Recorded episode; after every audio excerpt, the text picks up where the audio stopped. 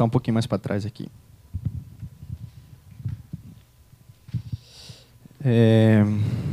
Galera, a gente pode sentar, por favor. A gente vai continuar a nossa série de mensagens. Faça a conta. A gente teve a primeira mensagem com o Gessé sobre subtração. A segunda mensagem com o Heckman sobre adição. E hoje eu vou falar um pouco sobre multiplicação. E eu queria que a Amanda colocasse o vídeo para a gente lá. Pausa. Pausa. Aí. Apaga a luz aí, ô Vitor. O Fresnel também. Isso. Pode botar, Amanda. É uma time-lapse do processo de frutificação de uma videira. E eu queria que vocês prestassem atenção, tipo, nisso ali que está no meio da tela, que é os ramos, os troncos da videira, e como o processo é detalhado e como o processo é meticuloso, sabe? Ali, ó, ali em cima, se você prestar atenção, você vai ver que tipo, tem uma mini uvinha já. Tipo aqui assim, ó. É muito pequena. Só que ela vai crescendo, tipo, vai expandindo e se torna um cacho gigantesco daqui a alguns segundos.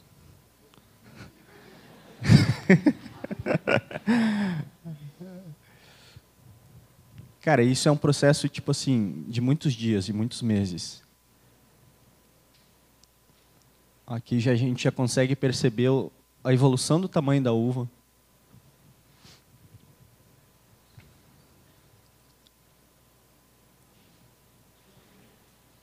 Que ela já está chegando no ponto de ficar madura. Chega um momento que ela muda de cor. E acho que pode... Tenta pular um pouquinho, Amanda. Eu não sei qual o tamanho desse vídeo. Quero que chegue no final. Não dá para ver, não tem problema. Mas ó, ela já está mudando de cor, está amadurecendo. E ela já não é mais aquele tamanho que ela era no começo. E... as folhas que começaram com ela continuam aqui e ela cresceu de milímetros para centímetros. E é um processo muito demorado, muito detalhado, mas muito importante, que ela precisa passar. Pode tirar, por favor, Amanda. Gente, pode colocar o slide lá. Opa. Eu vou falar sobre a multiplicação e eu quero ler com vocês o livro de João, capítulo 15, no versículo 5.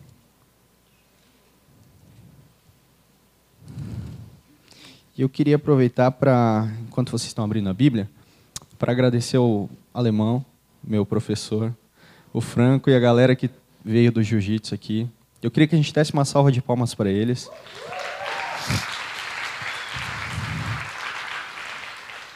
Porque é desses caras que eu apanho quando eu vou treinar.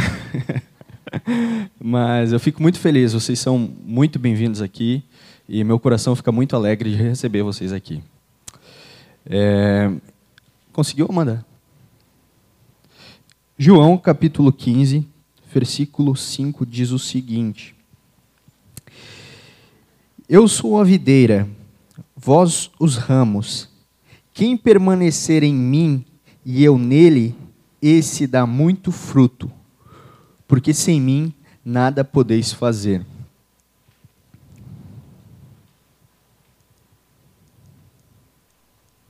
Gente, Jesus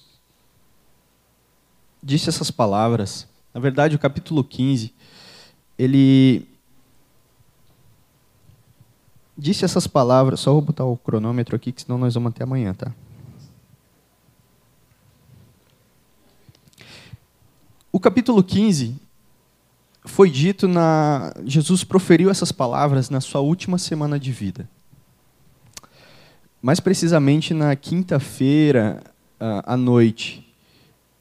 E na sexta-feira de manhã ele já foi crucificado. Então, a gente pode acreditar que foi um dos últimos discursos públicos que Jesus deu. Só que o que eu acho fantástico é que, durante toda essa semana, aconteceram passagens intensas na vida de Jesus, e que, quando eu penso a respeito das coisas que aconteceram na vida de Jesus, as primeiras coisas que me vêm à memória são coisas que aconteceram durante essa semana. Por exemplo, no domingo, teve a entrada triunfal dele em Jerusalém, em Belém.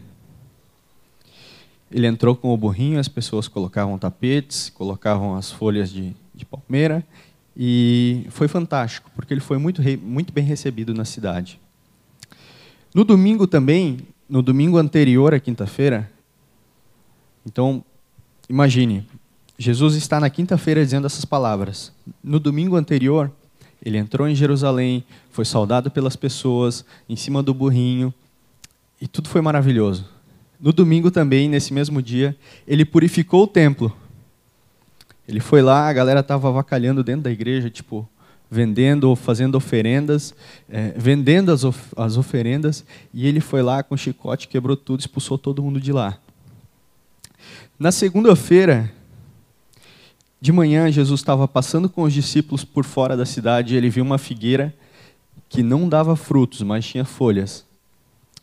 E abri um parênteses aqui para dizer que as figueiras naquela época, e não só naquela época, mas biologicamente, elas só podem dar folhas depois que elas dão frutos. E aquela figueira tinha folha, mas não tinha fruto. E Jesus amaldiçoou aquela figueira, porque ela tinha folhas e não tinha fruto. E a gente pensa, poxa, Jesus amaldiçoou a figueira porque ela não tinha dado fruto? Então, ele podia sair amaldiçoando qualquer árvore que não tivesse fruto. Na verdade, não. Ele amaldiçoou aquela figueira porque ela aparentava ter frutos, porque ela tinha folhas, mas ela não tinha frutos, ela só tinha folhas. Então, era uma figueira enganosa. Então, o parênteses que eu abro aqui é: muito cuidado você que aparenta ter frutos, mas só tem folhas. Você pode ser amaldiçoado. Fecha parênteses. Ali também Jesus deu o grande mandamento. Qual que é o grande mandamento, gente? Amar a Deus sobre todas as coisas. Na segunda-feira também Jesus foi até o Monte das Oliveiras e lá ele disse muitas parábolas. E muitas parábolas importantes foram proferidas nessa semana. Na segunda-feira que ele estava no Monte das Oliveiras. Vai dar certo aí, gente? Se não, pode desligar, tá distraindo o pessoal. Nessa segunda-feira também, Jesus jantou na casa de Lázaro, que foi o cara que ele ressuscitou. Na terça-feira, Jesus lembrou aos discípulos a respeito da Páscoa. Então, ele falou para os discípulos, na próxima sexta-feira, no sábado e no domingo, nós vamos ter a Páscoa. E o que era a Páscoa? Páscoa era a celebração da passagem do povo pelo Egito. O povo saiu do Egito e essa era a festa da Páscoa, a celebração dos judeus por passarem pelo Egito, por serem libertos do Egito. E ele lembrou os discípulos a respeito disso, enviou os discípulos para que eles fossem na frente preparar o ambiente, para que eles celebrassem a Páscoa. E ele alertou ainda os discípulos que ele seria crucificado, que ele seria entregue para ser crucificado. Na terça-feira também uma mulher foi lá e lavou os pés de Jesus com perfume, quebrou o vaso de perfume nos pés de Jesus e secou os pés de Jesus com o seu cabelo.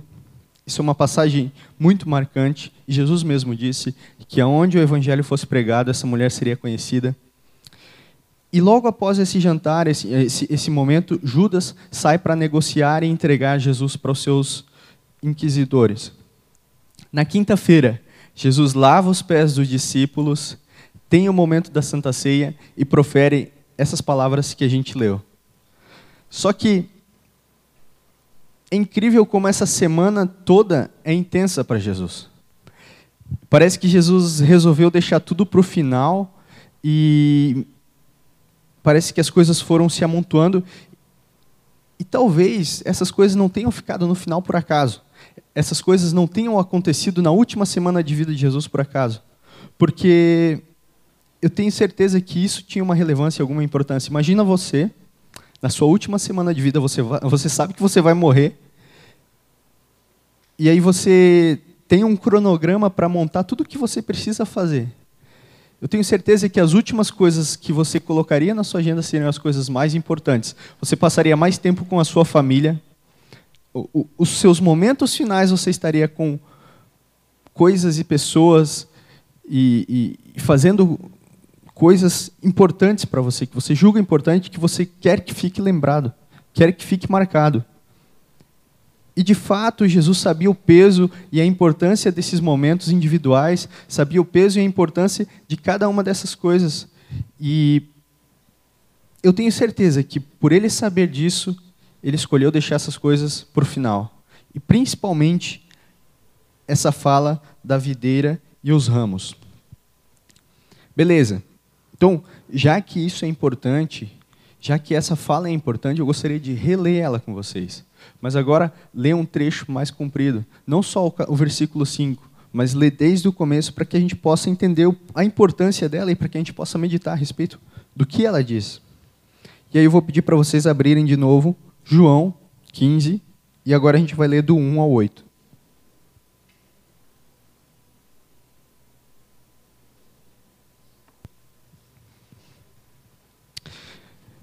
João 15, do 1 ao 8, diz o seguinte: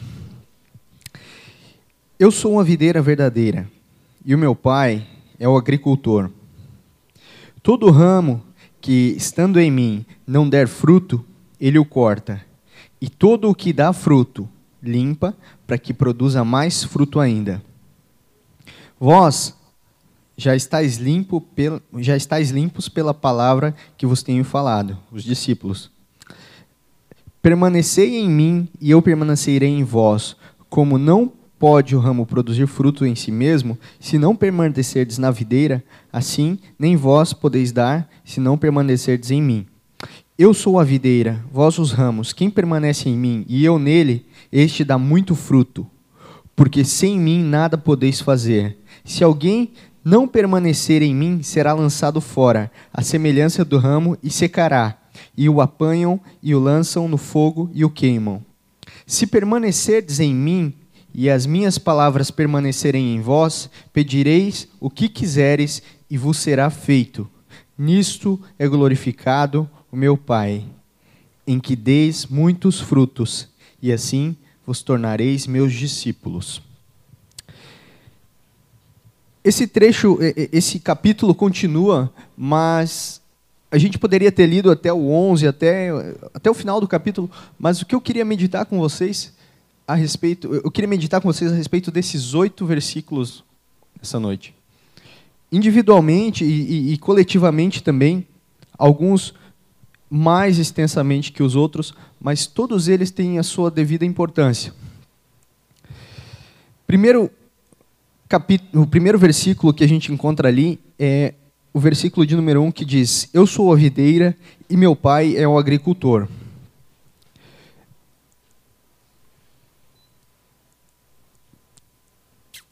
Esse é o primeiro versículo, e por ele ser o menor de todos eles, a gente acaba julgando que ele não tem tanta relevância, mas Jesus coloca ele ali por um simples motivo, e a importância disso é afirmar a seguinte coisa, que não deve haver engano nisso, não deve haver engano nas palavras de Jesus nesse momento, de que ele, somente ele é a videira. Ele coloca a seguinte palavra: Eu sou a videira verdadeira e o meu pai é o agricultor. Ele mesmo confirma no capítulo anterior, de João 14:6, ele diz: Eu sou o caminho, a verdade e a vida. Ou seja, ele faz uma metáfora, uma alusão, dizendo e confirmando de que ele é a resposta para aquele momento. Ele precisa passar por aquilo e ele é enviado de Deus. E negar isso é ignorar a vida espiritual, é concordar em estar condenado. Essa semana eu estava conversando com uma pessoa e a respeito de uma outra pessoa. Então, a pessoa A estava conversando comigo, não fofocando, mas conversando, a respeito da pessoa B. E a pessoa A falou o seguinte: tal pessoa, a pessoa B está indo na igreja agora. Aí eu falei: ah, tá, que legal.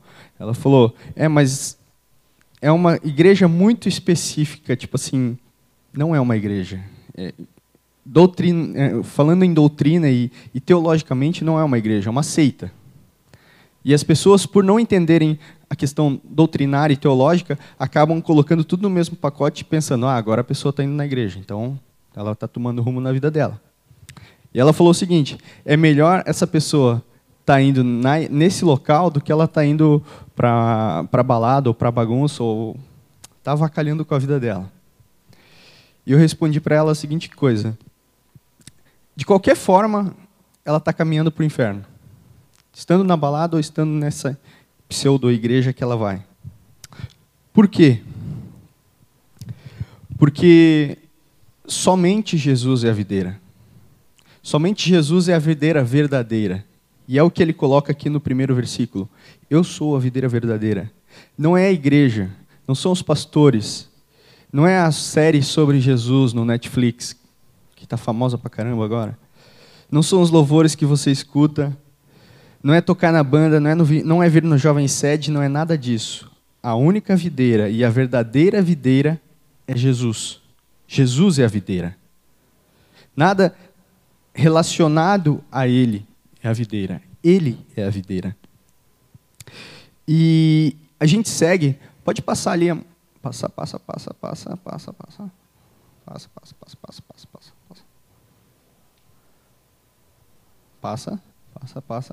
Aí, a gente estava falando sobre isso, a gente vai falar sobre o pai que é o agricultor. Então, para a gente recapitular, não deve haver engano nisso. Jesus, somente ele é a videira. Ele confirma isso em João 14,6, e negar isso, negar que ele é a videira, não colocar isso como fator primordial na sua vida, é concordar e estar condenado. Beleza, pode passar. E aí ele segue: eu sou a videira e meu pai é o agricultor. Aqui Deus está comparando, aqui Deus é comparado ao dono da vinha. E o que isso significa? Segundo ponto, Deus mantém o seu interesse pessoal pelo mundo. João 3,16, João 14,16. E o terceiro ponto, Cristo é a salvação, mas o Pai é o agricultor, é que proporciona tudo isso. Jesus coloca no versículo 1, eu sou a videira verdadeira e meu Pai é o agricultor. A videira é cuidada pelo agricultor, o agricultor zela pela videira. A gente leu em alguns versículos que o agricultor, ele poda a videira, ele corta os ramos que não dão frutos, os ramos que dão frutos, ele poda para que eles deem mais fruto ainda. Então, Deus é comparado ao dono da videira. Por quê? Porque ele mantém um interesse, ele se interessa por aquilo, ele tem interesse pelo mundo, ele tem interesse por você, por mim, pelas pessoas. Existe uma teologia e uma crença chamada deísmo, que diz o seguinte, que Deus simplesmente criou o mundo e abandonou o mundo. Deus criou o mundo e deixou o mundo à mercê de si próprio. E, cara, eu não acredito nisso, porque a Bíblia enfatiza que quem amou o mundo? Deus amou o mundo, Deus enviou o Salvador. E depois que veio o Salvador, Jesus Cristo, clamou ao Pai para que enviasse o Consolador, que enviasse o Espírito Santo. E quem enviou o Espírito Santo? Foi Deus que enviou o Espírito Santo. Então todas essas coisas são produzidas e promovidas pelo Pai. Nada do que foi feito, e a gente não pode fazer nada que não tenha sido promovido pelo Pai. E aqui embaixo eu digo, ó, eu grifei, Cristo é a salvação, mas o Pai, o agricultor, é que proporciona tudo isso. Beleza. E aí a gente parte para a segunda parte, que é o seguinte. o versículo 2, que diz o seguinte: todo ramo que estando em mim não der fruto, ele o corta, e todo o que dá fruto, ele limpa, para que produza mais fruto ainda. Vós já estáis limpos pela palavra que vos tenho falado. Permanecei em mim, e eu permanecerei em vós. Como não pode o ramo produzir frutos de si mesmo, se não permanecer na videira? Assim nem vós podereis dar, se não permanecerdes em mim. Eu sou a videira, vós os ramos, quem permanecer em mim, e eu nele, esse dá muito fruto, porque sem mim nada podeis fazer. É o que eu falei anteriormente. Quem produz, Deus apara. Quem não produz, Deus corta. Quem produz fruto, Deus apara. Quem não produz fruto, Deus corta.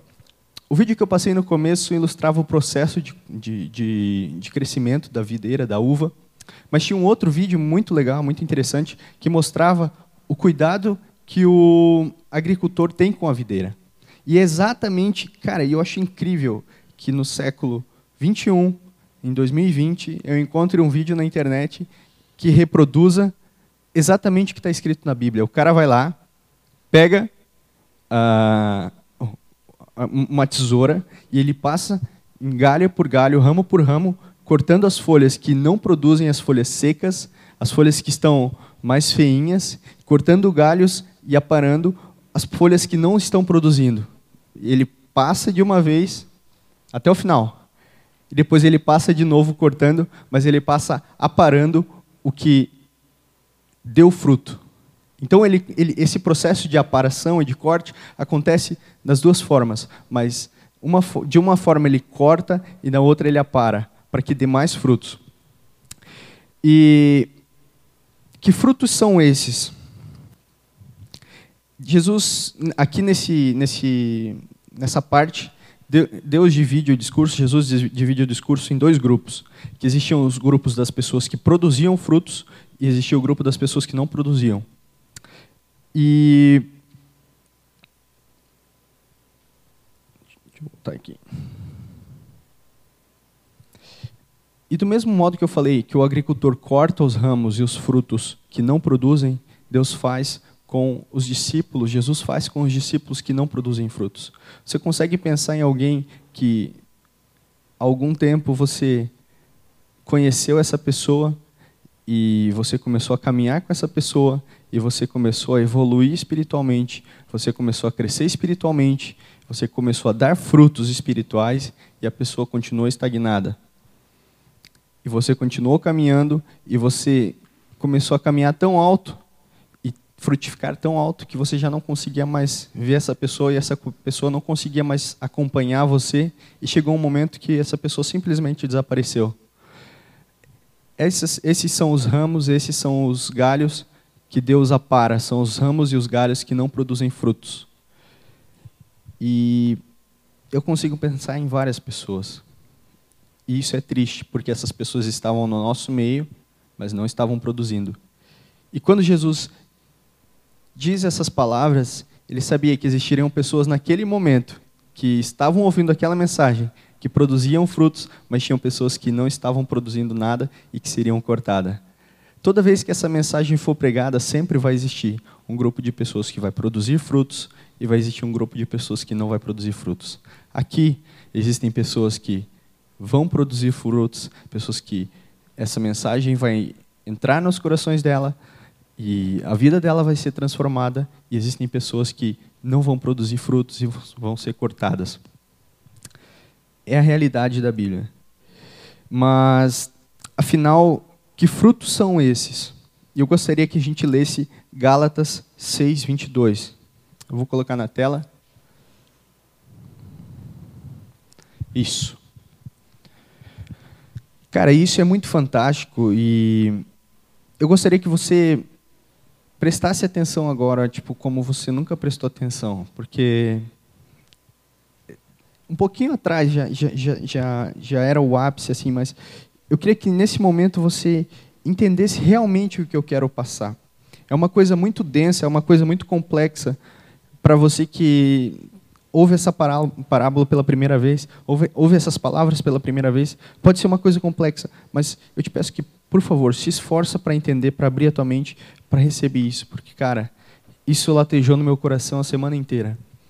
E eu gostaria muito de que vocês tivessem o sentimento e a percepção que eu tive a respeito dessa mensagem. Gálatas 5:22 diz o seguinte: mas o fruto do Espírito é amor, alegria, paz, paciência, amabilidade, bondade, fidelidade, mansidão e domínio próprio.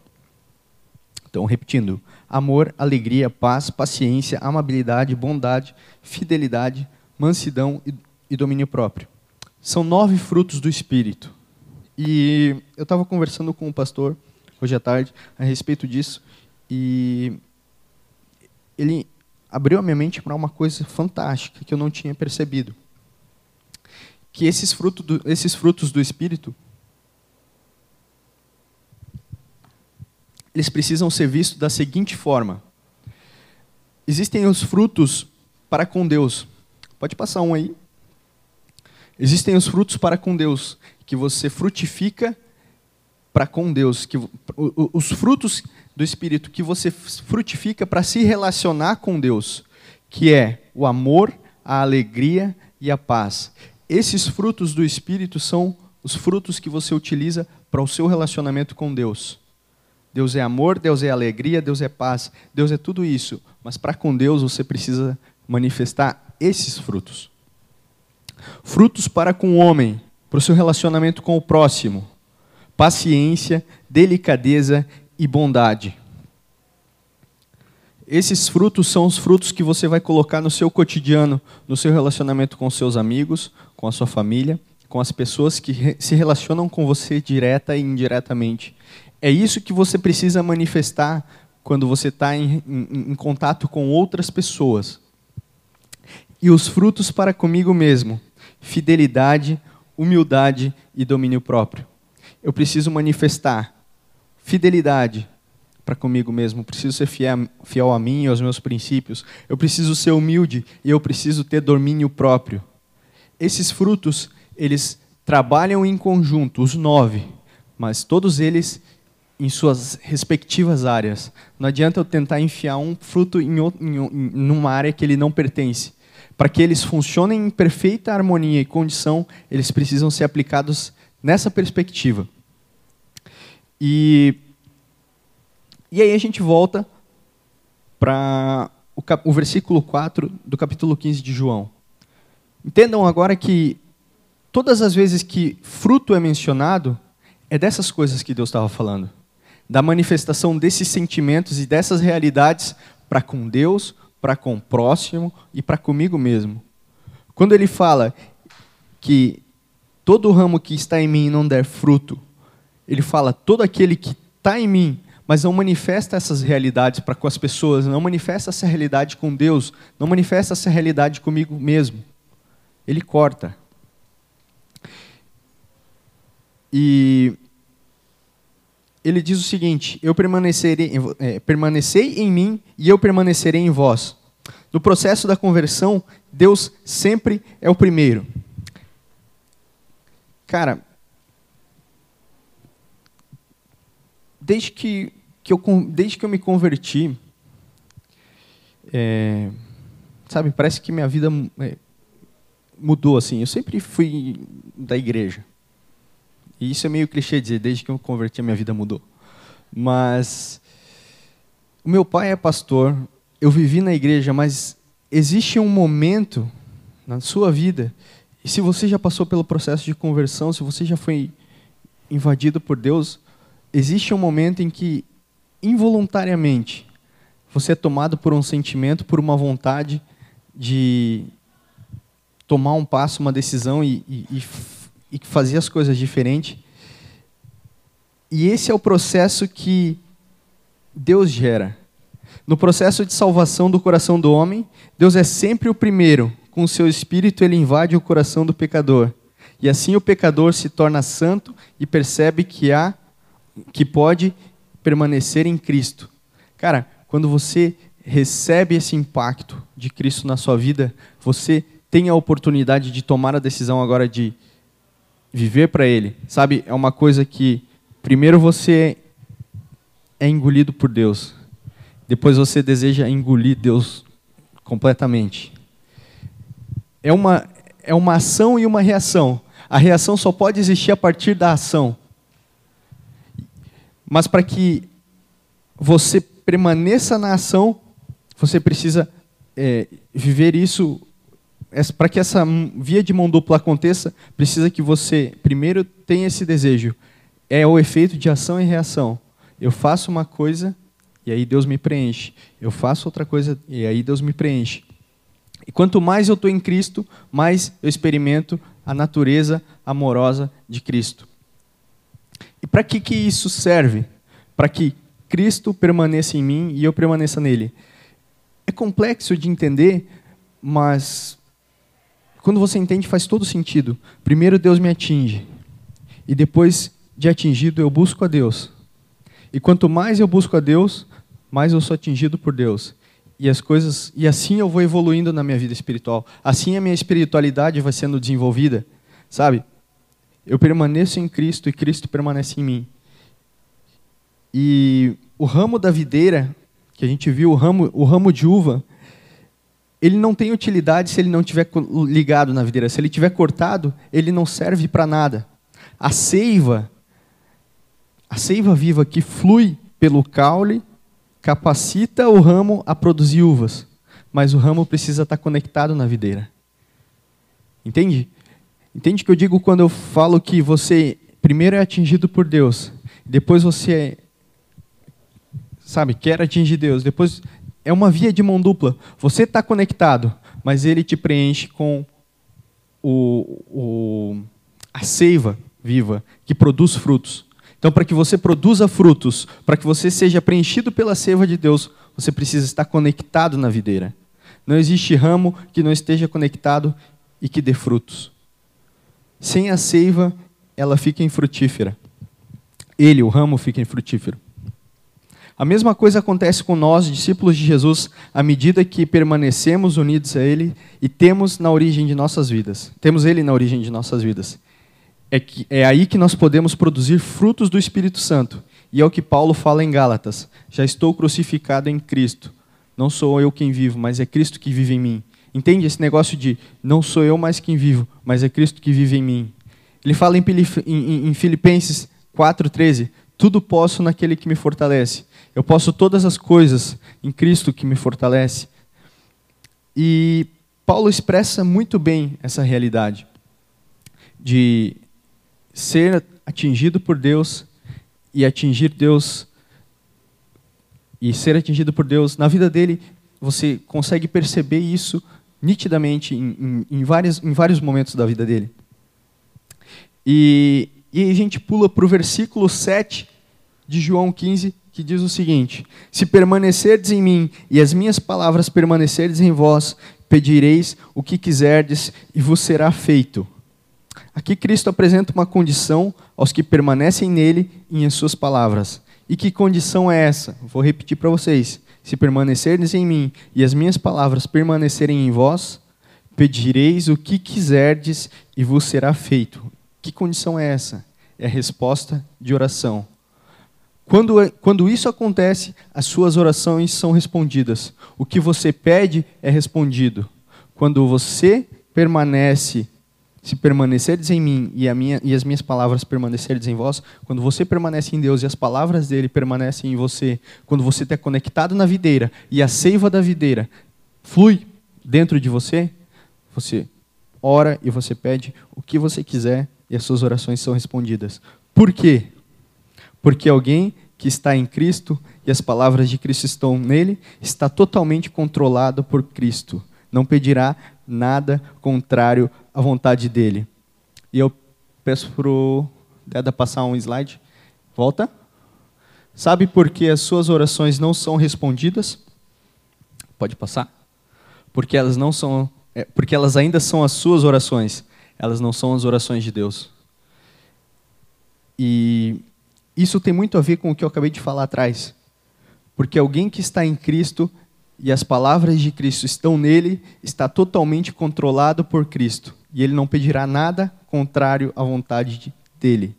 Cara, as suas orações não são respondidas Porque é você que está orando, não é Cristo que está orando. Sabe, algum tempo atrás o Gessé falou sobre orar em nome de Jesus. E quando a gente ora em nome de Jesus, a gente está dizendo o seguinte, que eu e Jesus concordamos com isso. Se Jesus estivesse aqui agora, ele faria a mesma coisa. Ele oraria a respeito da mesma coisa. E é isso que Jesus diz aqui. Quando você orar, as suas orações vão ser respondidas. Mas por quê? Porque não são as suas orações. São as minhas orações que estão sendo feitas através de você. As orações que você estará fazendo, eu estarei concordando com elas. Não serão orações da carne, mas serão orações do Espírito. São orações que Jesus teria orado se ele estivesse ali. E aí a gente parte para o último versículo, que é o versículo 8, que diz o seguinte. Nisto é glorificado meu Pai, em que deis muitos frutos, muito fruto, e assim vos tornareis meus discípulos. Cara, Deus é glorificado vendo seus atributos comunicáveis sendo refletidos em nós, vendo os frutos abundantes do Espírito em nossas vidas. Deus é glorificado quando os frutos do Espírito, de Gálatas 5:22, são manifestos através de mim, para com ele, para com o próximo, para comigo mesmo. Quando eu manifesto os frutos do Espírito, eu estou manifestando a natureza de Deus, a realidade de Deus. E os frutos do Espírito revelam Deus, revelam o próprio ser de Deus. E Deus é amor, Deus é justiça, Deus é paz, Deus é alegria, Deus é bondade, Deus é benignidade. E Deus é incalculavelmente superior em todos esses atributos. Mas ele ainda assim é glorificado quando em nossa insignificância nós reproduzimos isso na nossa vida. Cara, quando eu consigo reproduzir os frutos do Espírito para com o meu próximo, Deus é glorificado.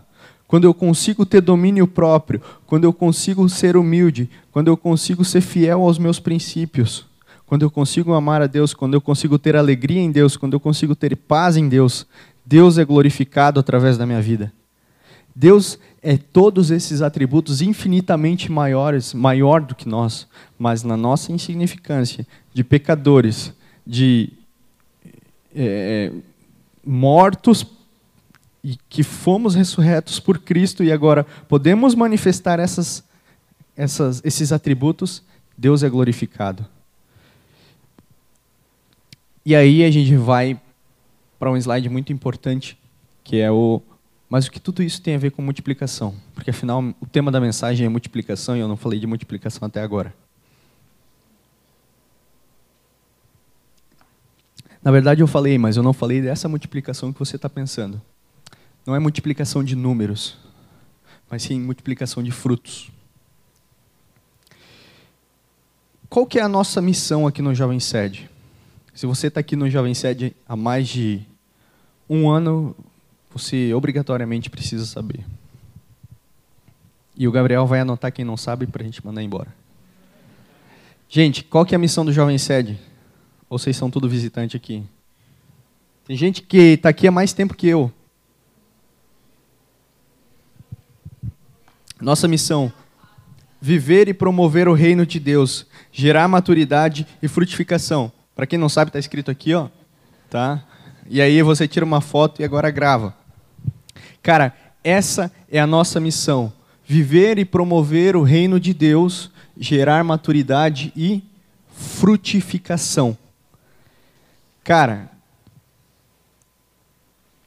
quando a gente propôs esse tema, faça a conta, lá na casa do Gessé, na reunião da diretoria, nosso objetivo era focar na unidade. No dia de comunhão do ano passado, o Jessé pregou uma mensagem que deu a impressão que ia espalhar todo mundo. E aí nessa reunião a gente falou, cara, vamos juntar o que sobrou. O objetivo desse tema, faça conta, era o quê? Era gerar unidade, trazer as pessoas para perto. Mas a multiplicação que a gente quer, acima de todas, acima de tudo, não é o número de pessoas aumentar. A multiplicação que queremos acima de qualquer outra é a multiplicação dos frutos do Espírito na sua vida, que só vem quando nós permanecemos na videira e ela permanece em nós. Por isso eu peço pro Deda passar. Cara, permaneça na videira. Nós não queremos quantidade de pessoas. Nós não queremos um número de pessoas que lote isso aqui e a gente tem que ir lá para baixo. A gente não quer isso. A gente não precisa disso. Isso atrapalha. Nós queremos que os frutos do Espírito sejam multiplicados na sua vida. Que os frutos do Espírito sejam multiplicados no seu relacionamento com as pessoas, no seu relacionamento com Deus, no seu relacionamento com você mesmo. Essa é a multiplicação que faz a diferença. Essa é a multiplicação que vai funcionar. Então, se você puder gravar alguma coisa dessa noite, grave a seguinte coisa: permaneça na videira e multiplique os frutos do Espírito na sua vida. Cara, busca se relacionar com Cristo e permanecer na videira, que os frutos virão automaticamente. Eu estava ouvindo uma mensagem do Hernandes Dias Lopes que ele dizia: nós só queremos trabalhar para Deus. Mas nós não entendemos que tudo isso acontece quando nós permanecemos nele. O grande chamado não é para trabalhar, é para permanecer na videira. Não é para trabalhar para a videira, é para permanecer na videira. Os frutos só vêm para quem está conectado na videira. Você só vai gerar frutos se você estiver primeiramente conectado na videira. Se você é um galho fora da videira, não adianta, você não vai gerar frutos. Se conecte na videira, esteja conectado na videira que é Cristo e deixe ela estar conectada em você. Amém? Vamos se colocar de pé?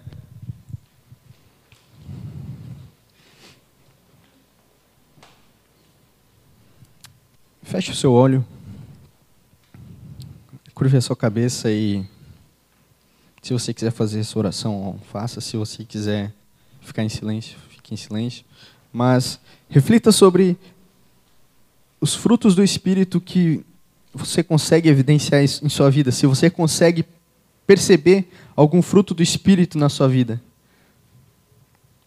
peça para Deus multiplicar os frutos do Espírito e te reconectar à videira, sabe? Se você já produz frutos, que Ele possa te aparar, mas que você nunca deixe de estar conectado na videira verdadeira. Jesus, obrigado por essa sexta-feira. Obrigado porque Tu és a videira verdadeira. Obrigado porque em Ti nós podemos frutificar. Obrigado porque em Ti nós encontramos vida. Obrigado porque através do agricultor, o Pai, nós recebemos a Ti, recebemos a salvação, recebemos o perdão, recebemos o Teu Espírito Santo, nós recebemos vida, nós recebemos tudo, Deus. Tudo vem de Ti e tudo é para Ti. A nossa frutificação não é para nós, ela é para Ti. Senhor, que Tu possas conectar aqueles conectados. Senhor, aqueles que estão frutificando, que Tu possas aparar e que eles possam frutificar muito mais. Porque é isso que nós queremos, Pai. Nós não queremos quantidade, nós queremos qualidade. Deus, nós queremos frutos do Espírito em nossas vidas. Frutos evidentes, Senhor, que pessoas possam perceber. Senhor, que os nossos amigos da faculdade possam ver os frutos do Espírito em nossa vida. Que a nossa família possa ver os frutos do Espírito em nossa vida. Senhor, que a bondade, que a paz, que a longanimidade, Senhor, que todos os frutos do Espírito, Senhor, sejam demonstrado, Senhor, que eles possam fluir através de nós, Senhor, sabe, sem esforço, sem querer, a gente possa, Senhor, manifestar os frutos do Espírito nos nossos relacionamentos. Senhor, reconecta aqueles que estão desconectados da videira, Pai, pois Tu és o agricultor e só Tu podes fazer isso. Por isso eu te peço, Pai, reconecta aqueles que estão desconectados. Em nome de Jesus, Pai, eu oro e te agradeço, Senhor, pela Tua palavra.